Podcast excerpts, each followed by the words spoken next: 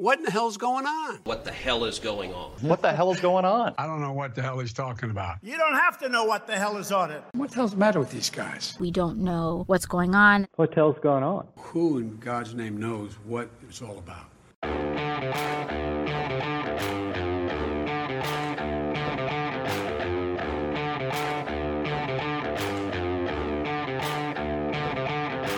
Hi, I'm Danielle Pletka. I'm Marc Thiessen. Welcome to our podcast, What the Hell is Going On? Mark, what the hell is going on? What the hell is going on is the pandemic is coming to an end, and the pandemic industrial complex doesn't want to let go. That's what's happening. I can tell that you're fond of this turn of phrase already, but I got to tell you, you know, and I think a lot of people will understand this. There are a lot of good people out there who really, really just want Americans to be healthy and to recover. And there are no small percentage of people out there for whom this has become an almost insane religious experience in which the hand washing and the masking and the distancing and the isolation are signs of your virtuosity and likely pathway to heaven. the reality is, we got three vaccines approved. Okay. We've got the Moderna and the Pfizer vaccines with just one dose are more than 90 uh, like 93% effective in stopping you from getting the virus at all and 100% effective practically at stopping you from getting serious illness these vaccines are going into people's arms. There is some increasing number of people who have natural immunity from having had the virus without even realizing they had the virus that is out there. And if you combine the vaccinated immunity with the recovering immunity, we are getting out of this pandemic. And there are people who have just become so attached to the power this pandemic gives them in controlling our lives and telling us what we can and cannot do. I mean, Joe Biden goes out and gives a speech and says, We're going to have enough vaccine for every adult American by May. Starting May 1, every adult can get in line to get vaccinated. And by July 4th, maybe, if you're good, you can have a small barbecue in your backyard with a few friends. Are you kidding me? I mean, come on. The reality is, we got to get back to our lives. That's what the whole point of the vaccine was. And how are you going to convince people to take the vaccine? Because there are people who are hesitant because they don't know it's new technology, people aren't familiar with it, who might not take it because if you don't give them the promise of you get your life back, they're like, why should I take the risk if I can't have my life back? I think that's an element. Look, you know, I think that what we've tried to hew to on the podcast as we've talked about this over the last year plus, you know, when we've had Scott Gottlieb on, we've had others on, uh, we had Moncef Slaoui, who was the head of Operation Warp Speed. And I think the, the line we've tried to hew to together is there is virtue in moderation. In other words, what should you do? The least you can do is wear a mask. Absolutely. You and I both said it. The least you can do is wash your hands, stay away from other people, try not to infect them. But somehow, this world of extremes has taken hold. And you see this, for example, in the fight that's gone on between Florida and California. So, you know, here we have Florida man who does not do as much as perhaps uh, he should. And then you have California man who is unsurprisingly Jing Newsom. Right. right, who is the Kim Jong Un is Newsom of COVID reactions. You know, schools are still closed, businesses closed, and beaches. And beaches, right, beaches. I mean, who the hell God, don't get me started. And yet, Mark, you were looking at the differing outcomes in California and in Florida. Here's the AP story. Virus toll similar despite governors' contrasting actions. Nearly a year after California Governor Newsom ordered the nation's first statewide shutdown because of the coronavirus, masks remain mandated, indoor dining and outdoor activities are significantly limited, Disneyland remains closed. By contrast, Florida has no statewide restrictions. And despite the differing approaches, California and Florida have experienced almost identical outcomes in COVID 19 case rates. That just must be devastating to all of these corona saints because I can tell you, I was in Florida a couple weeks ago. We were on the beach. People were sensible. You know, people were wearing masks. I didn't see people in my hotel that weren't masked. People were not running up and kissing strangers. There was only one entrance to the beach so that they could take people in and make sure you weren't bringing booze with you, of course. Coronavirus hasn't changed that. No corona during corona. Exactly. but this goes to a larger question, and that is how much agency you want people to have and how much agency people believe philosophically should be handed over to the government. If you believe that the government should control every aspect of your life, what you say, what you do, who you look at, how you express yourself, where you go to school, where you live, and how much you hand over to them, then you're pretty good with the idea that they're telling you you can't have Thanksgiving with your mom. Yeah. If you're not that person, but you're still a sensible, careful person, you're starting to question what the hell is going on. Yep, and that's why you've tuned into this podcast. Uh, look, the reality is we're not there yet, but we're really close to the end of this pandemic, or at least the end of the worst of this pandemic. And the re- interesting thing is, is that because we focused the early vaccinations on the elderly, the death rate is plummeting. So you've got all the pandemic industrial complex running around saying cases, cases, cases. And no, what we need to be looking at is the death rate, the hospitalization rate. And are people dying from this virus? Because at some point, young people getting the virus and having asymptomatic uh, virus and not getting sick and not dying and not going to hospitals is not the same thing as when we had 15,000 people dying in nursing homes in New York State in the early stages of this virus. And at some point, we've got to be able to accept that COVID is going to be with us for a very long time. It's permanent. It's going to be part of our ecosystem, and we're going to have to learn to live with it. And we're not going to be living with it by not having indoor dining, by not be letting our kids go to sports, by not being able to visit our grandparents and hug our grandparents. That's not living with the virus. That's living in fear of the virus. We have vaccines that are incredibly effective. We are so blessed to be living in 2021 at the moment when science has been able to vanquish this thing through vaccine technology that was unthinkable even a few years ago. It's giving us our lives back. We need to take our lives back. So, to talk about this, and again, to talk about it in an intelligent and measured way. Unlike what I just said?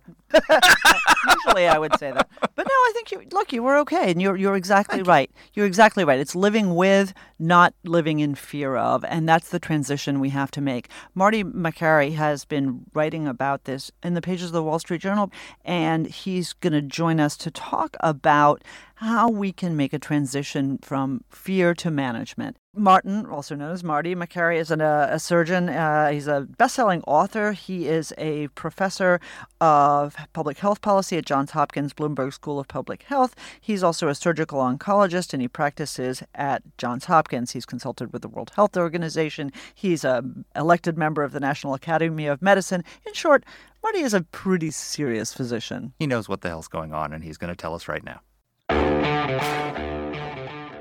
Well, Marty, welcome to the podcast. Great to be with you, Mark. It's great to be with you virtually. So, look, you had a great op ed in the Wall Street Journal where you basically, the headline was COVID prescription, get the vaccine, wait a month, return to normal. Why can't the CDC say that, and what are you recommending? I'm not sure, Mark, how infection control and epidemiology specialists ran the world or got to run the wor- world right now.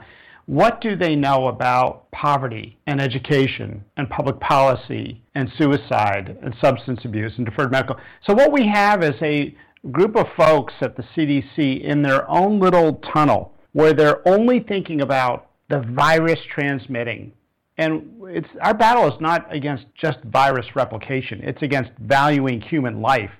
And so, what happened was when the CDC asks a bunch of infection control and epidemiology specialists, hey, what can you do after you get vaccinated? Guess what? They tell you very little, and they have 15 stipulations and conditions, and it's so confusing that basically the public's going to ignore it. People are going to do what they're going to do. And I can tell you as a doctor, you don't always want to just tell people what they can't do. You want to figure out what they're going to do and tell them how to do that safely let's just talk a little bit about the course of this because one of the things that I think you highlight in this piece, but also in several other op eds you've written, is you know the various dimensions of the disease, but also the fact that you think that more people have had it than realize it. And that goes a lot to the question of our ability to begin to reopen as well. Just talk a little bit about that from soup to nuts so people understand. Well, thank you. And thank you for letting me talk about this. This is something I'm dying to talk about, and it's so hard on the, on the brief sound bites of television. Immunity is not just vaccinated immunity, it's natural immunity from prior infection. Now, first of all, let me just say vaccinated immunity appears to be more durable. Okay, 10 years from now, that vaccinated immunity is going to be better than natural immunity. But in figuring out when we're going to hit herd immunity, we've got to factor in natural immunity, and the medical establishment has been dismissive of it. Fauci has basically been so dismissive of it uh, that his path to herd immunity is only through vaccinations, right? And you hear that over and over again. How many times has he said, we need to, and this is a quote, we need to vaccinate 70 to 85% of the population in order to reach herd immunity. Totally dismissive of natural immunity. And people are wondering why Biden's time frame is, you know, 4th of July and Christmas. Well, look who his chief medical advisor is. I would love Dr. Fauci to explain the California data that came out after my Wall Street Journal piece talking about natural immunity plus vaccinated immunity. And that data showed in, in sort of just random sampling throughout California, massive study presented at California Medical Association by top scientists at UCSF. Okay, this study found that the percentage of Californians with circulating antibodies to COVID 19 was 38% this was done back a month and a half ago. So just add to that the number of infections since then, add to that the fact that it takes a few weeks for antibodies to mount, and that affirms, if you will, that about half the country has natural immunity, and that they're so dismissive. I'm so frustrated. I was watching an interview by the Journal of the American Medical Association. Okay, this is probably the ultimate in the medical establishment, right? Old school thinking. And they asked the CDC director, Dr. Rochelle Walensky, about natural immunity, and she she basically kind of says like, okay, let, let's just say that like the skeptics are right and that it's say 20 percent. Well, guess what? It's it's about 50 percent. And by the way, it's not just antibodies that give you immunity it's T cells. I could show you study after study. Okay, here's the title of one of them. This is a study in Nature, okay, one of our top journals. It's titled Not Just Antibodies B cells and T cells mediate immunity to COVID 19. That's the title. So, listening to you, I, I, just I told Mark I wanted to interject here because you know at AEI we have a, a, lot of conversations about secular religion, and one of the striking things that has taken place in the last year is you know fewer and fewer Americans go to church and synagogue and mosque. Fewer and fewer Americans believe in God, but they look for substitutes. And what you were talking about reminded me of the granting of indulgences in the Middle Ages. Your only path to salvation is through this one thing that you have to do that I have dictated. I mean, this is craziness that there's no national debate. Has there been a backlash to you for what you're saying about this that goes against the Tony Fauci orthodoxy? Saint Tony. Saint well, Tony. Forgive gosh. me. Sorry, Mark. it's funny. We, uh, gosh, Mark and I, I remember had these conversations uh, kind of in the green room before going on TV sort of early in the pandemic, just as it was starting. And remember, Mark, I was telling you, like Dr. Fauci, you know, he got anointed to, to be a saint, mm-hmm. but he has been very wrong. And we put our whole faith and stock in one man who missed the pandemic, failed to sound the alarm, never prepared us for the crisis that we hit. We got lucky on ventilators, but I was pretty upset. Then he was wrong on masks. He's wrong on schools. He's wrong on so many things. Look, he's a nice guy, but he's one doctor. And how he got to be got this title of our nation's top infectious diseases. How do you get that title, by the way? I mean, can I be our nation's top pancreas surgeon? I mean, His Serene Highness uh, uh, Joe Biden has granted it on him, apparently. So. him and the media. I mean, every single week out there saying basically nothing. I've never once in my life heard Dr. Fauci say something that I've learned from because he talks in such generalities. But anyway, I think a bunch of doctors, to answer your question, have reached out to me. I'd say, you know, of all the doctors that I talk to uh, who I know and don't know or who reach out to me, I'd say about two thirds have said, Marty, thank you for giving us the other point of view. That's what I've believed, and I haven't really had a, a voice. And honestly, you know, I might have otherwise have been an outcast in this, except that I've got some pretty big platforms. Being a tenured professor at Johns Hopkins, um, having published 300 scientific peer review articles, being a member of the National Academy of Medicine, being a practicing physician. So if it weren't for those chops, I don't think this opinion would be out there. I think we'd be listening to the JAMA Rochelle Walensky conversation about sort of downplaying it and saying it maybe maybe it's 20% if those guys are right. And so tell us, explain the theory. So there's the natural immunity, and then it's combined with vaccine immunity, gets us to herd immunity pretty quickly. You, you wrote in February we should be at herd immunity in April. Explain that and how it works, and are we getting there? That's right. And look, it may be May, and I think we should all have humility in public discourse to say, look, we, we might discover something that is different from what we projected. And so, you know, we've got to have that openness. But look, we're right on track for herd immunity in April and May, maybe late April, but we've already hit herd immunity for healthcare workers. Why is that? Because it, just as you said, Mark, if you add vaccinated immunity, which is most healthcare workers have that now, and natural immunity, by the way, a lot of healthcare workers got infected. That's a lot of combined immunity. And, and same with nursing homes. They're about to hit herd immunity. North Dakota has basically hit herd immunity. I don't think anyone's reporting this, but they've had days with zero deaths. They had six straight days with zero deaths. And what I never anticipated was that that piece talking about how we're going to have herd immunity late spring and a normal summer became politicized. I had no idea because what was happening sort of, you know, blind, I don't really do politics. And so what I realized was Congress was trying to jam this $1.9 trillion spending bill in in the name of COVID. And here's some chump from Johns Hopkins saying, hey, COVID might, might be mostly gone soon. Uh-oh. okay, so partly because I want it to, uh, and not because I have the scientific chops to actually judge. I want this to be true uh, because I think that, uh, you know, for, for, many Americans, the light at the end of the tunnel is, has become vitally important for a whole variety of reasons that you laid out. But let me ask you a question about this herd immunity then. So, if this is the case, then why are the Europeans in such a bad place? They got hit harder than we did. Their second wave was worse than ours was. And they're all living, you know, on top of each other, and they're they're about to go into an, yet another lockdown. Why does this theory of herd immunity not work there? Well, first of all, they have lower rates of natural immunity in the estimation of a lot of folks. Maybe they sheltered them better during their lockdowns, but they may have lower rates of natural immunity. Second of all, their vaccine rollout is much more delayed than ours. We're probably, you know, top three in the world in our vaccine rollout after Israel and the UK. And then if you look at the strains that everyone's so worried about, in places where they're common in the U.S., look at Texas, where you know 40% of the strain now is the B117 strain. That's the UK variant. So the UK variant. Look at go go to the UK. I mean, they're way down in cases. Go to South Africa, where the B1351 strain there is the dominant strain. Cases are way down. Look, I'm a little concerned about the Brazilian strain. It's really not that common in the United States, and the modelers say it's going to be crowded out by other strains, so it won't dominate. And we got to keep an eye on this New York strain. They've had a little persistent infection at a time when the rest of the country is plummeting.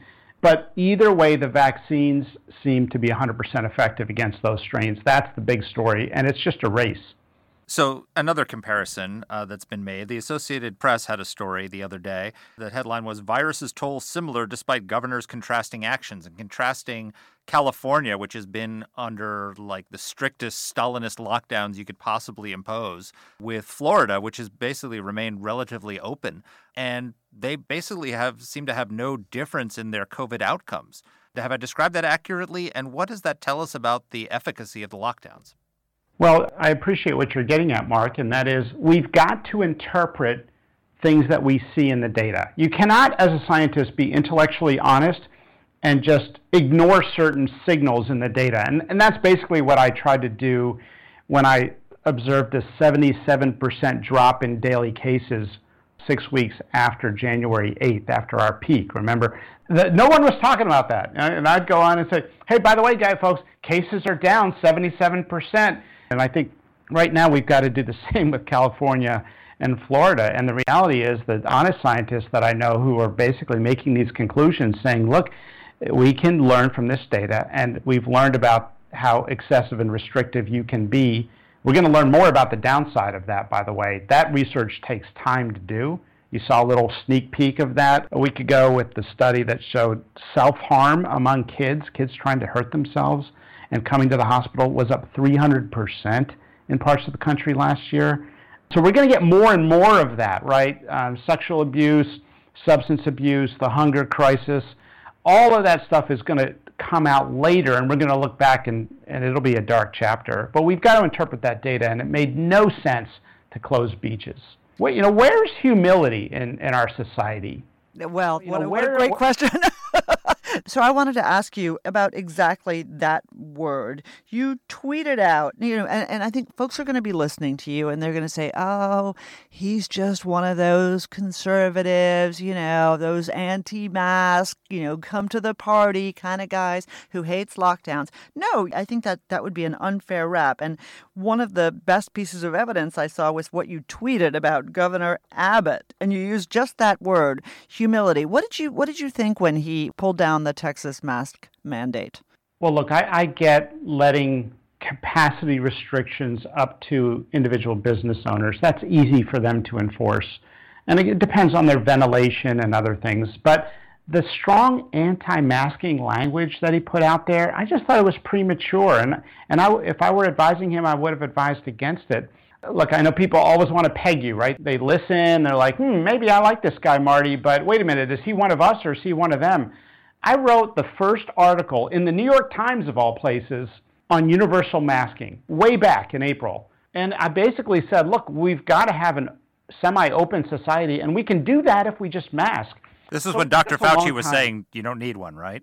right. I mean, I mean he, he was late to the party. He's, you know, he's one of these guys that, you know, you have a birthday party and he shows up at like 11:30 with, you know, a bottle of wine and everyone's leaving and, you know, nice guy. You feel bad for him. You've pointed out this weekend that we could get to a point where we're going to still have cases, but zero deaths, right? Because the vulnerable population has been effectively uh, vaccinated, it has immunity either through natural immunity or through vaccinated immunity. And the pandemic industrial complex, those are my words, not yours, is going to keep pushing for restrictions because they found this excuse to exercise power over people's lives and it's addictive. I mean, are we how are we going to break this country free once we've beaten the pandemic? How do we beat the pandemic industrial complex that wants to run our lives? Well, your prediction is perfect and exactly what I, I've drafted an article to say that exactly this, and it's titled America's Next Big Argument. Now, I write for therapy sometimes, so I don't even know if this will get published. But it's basically saying, look, here's, here's what's going to happen. Cases are going to linger, they're going to persist. Even though hospitalizations go to plummet to almost nothing, deaths are going to plummet. I mean, we've immunized now 65% of everyone over 65 years of age. And we're hitting states like New Mexico. Heck, one in three adults walking on the street has received a vaccine. And then you add to that the natural immunity, which, like we said in California, might be 50%. We're doing pretty good. So, what's going to happen is, and, and watch, watch, this will happen. Hospitalizations and deaths are going to plummet over the next two months, but some cases are going to linger. Do you know why? We're still going to have cases, and it's young people. Okay, it's because they're last in the vaccine line. It's that simple. Some of them feel sort of the moral hazard of being inappropriately liberated because they perceive, you know, this is over or they're sick of it. Either way, young people are going to comprise the cases that linger into May and maybe even into early June.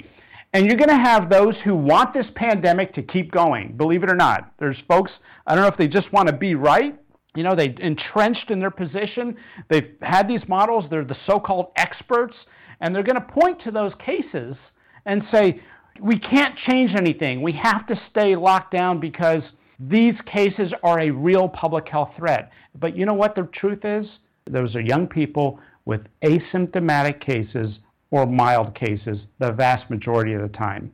And that's the argument that we're about to watch take place in May is the significance of those cases. We already saw the CDC did it two weeks ago. If you remember, they said they saw an uptick in the data and they warned everybody, right? And the CDC director said, We've seen this movie play out before.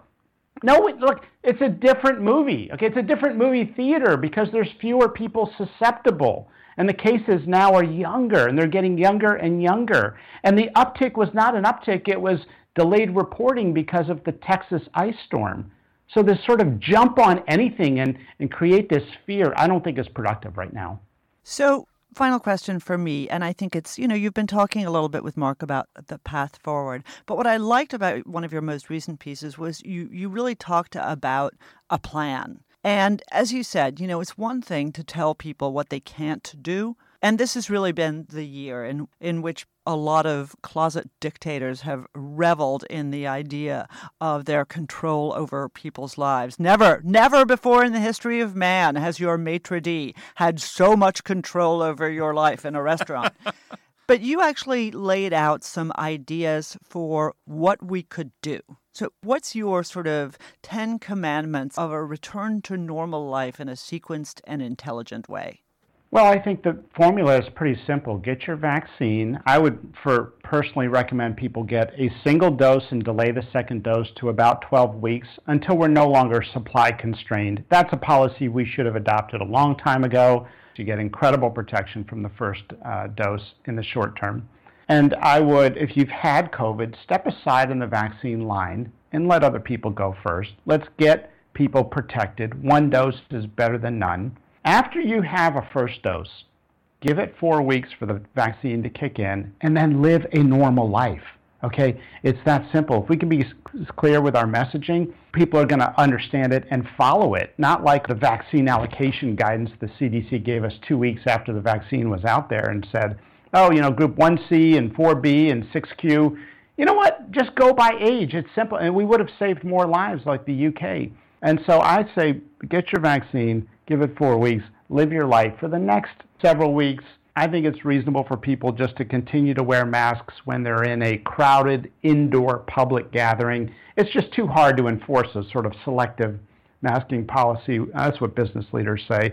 And we're almost at the, at the finish line. Look, we're going to have to be vigilant for the fall. We may have to be ready to uh, flip the switch on and get our masks out of the closet. Maybe we'll see. We'll see. We'll, I'll try to be honest uh, at that I, time. I won't be able to do that. I'm going to have such a giant bonfire of the bonfire lying masks. everywhere in the corners of my house. I've been wearing a mask my whole adult life as a surgeon, and it's kind of funny to hear these conversations now. But um, it may be a brief thing that we ask people to do selectively. Asian cultures have done it selectively. If you think you might have had symptoms or a cough or you might have been around someone or you're worried, then you wear a mask. And if you don't, you live your normal life final question from me just because there's two types of vaccine hesitancy. There's one there's the hesitancy of people who don't just don't trust vaccines and are, are worried about it but that's not the one i want to talk about. There's a sort of a hesitancy to return to normal life among people who are vaccinated because they're not quite sure what the vaccine is going to do for them. For example okay, so let's say uh, Pfizer or Moderna, 94% effective,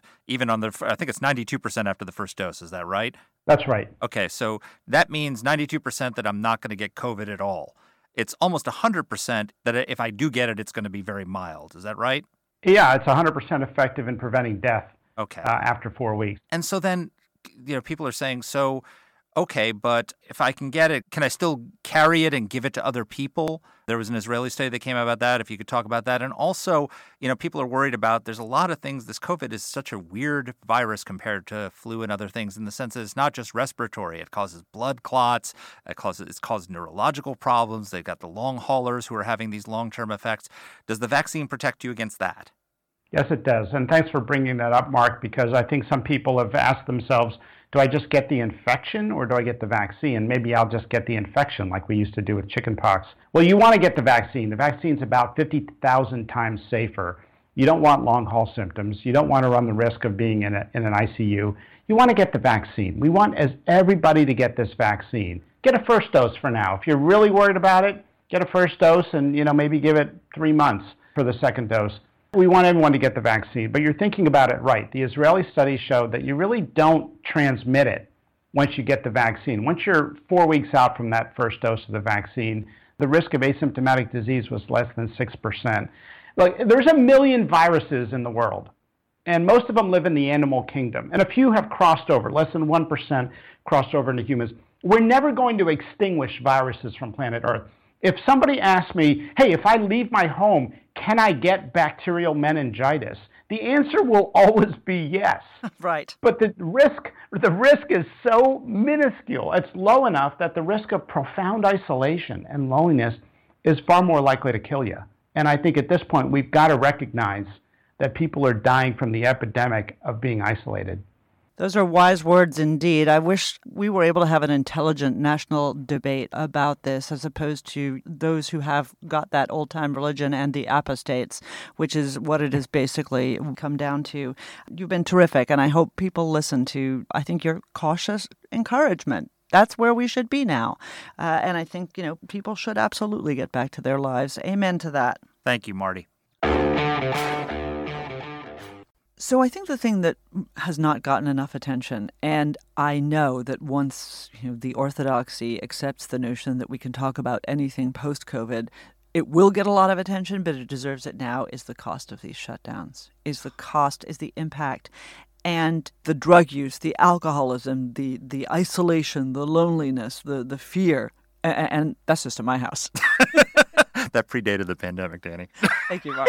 Thank you so much. No, seriously, the rise in suicides, especially among young people, this has had an untold cost on people's lives. And I would say that there has been something that could almost be characterized as indifference on the part of the authorities about that impact. No doubt. And also people not taking care of other medical conditions, people who miss their cancer visits and screenings and put off treatment because of this. One of the things that Marty said that I think is exactly right and really struck home with me is that you've got these epidemiologists in their silos who've been told you're in charge. We're going to listen to the scientists, right?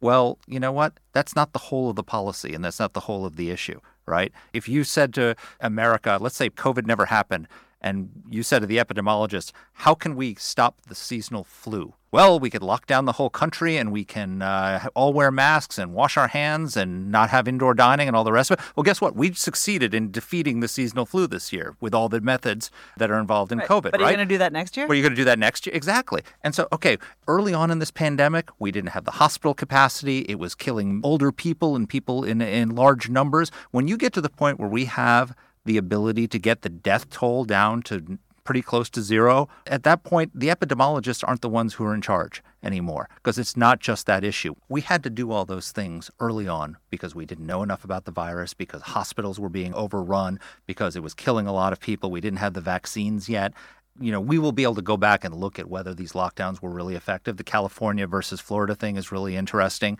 um, and it's going to take a long time to figure out whether all these lockdowns were useful or whether we ended up destroying millions of people's lives and jobs for nothing.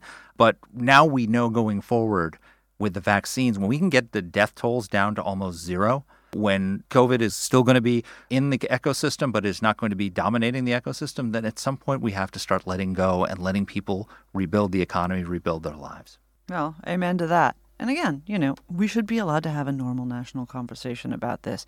It shouldn't be dominated by fanatics on either side. Uh, crazy people who are anti vaxxers and anti maskers versus fanatics who think they should live their lives in a plastic bag. But also people who got it wrong. I'm sorry. When we look back on this and we do our sort of, you know, how the military always does an after action report, we're going to have to do an after action report on this on this pandemic and how we did what we did wrong, what we did right, because it's going to happen again. Because there's no doubt some other virus is going to jump into the human ecosystem like that. The public health experts screwed this up royally. Okay? And the World Health Organization, don't forget them. Yeah, but I mean, the CDC, they wouldn't let private labs do tests. They screwed up the testing and contaminated the test kits.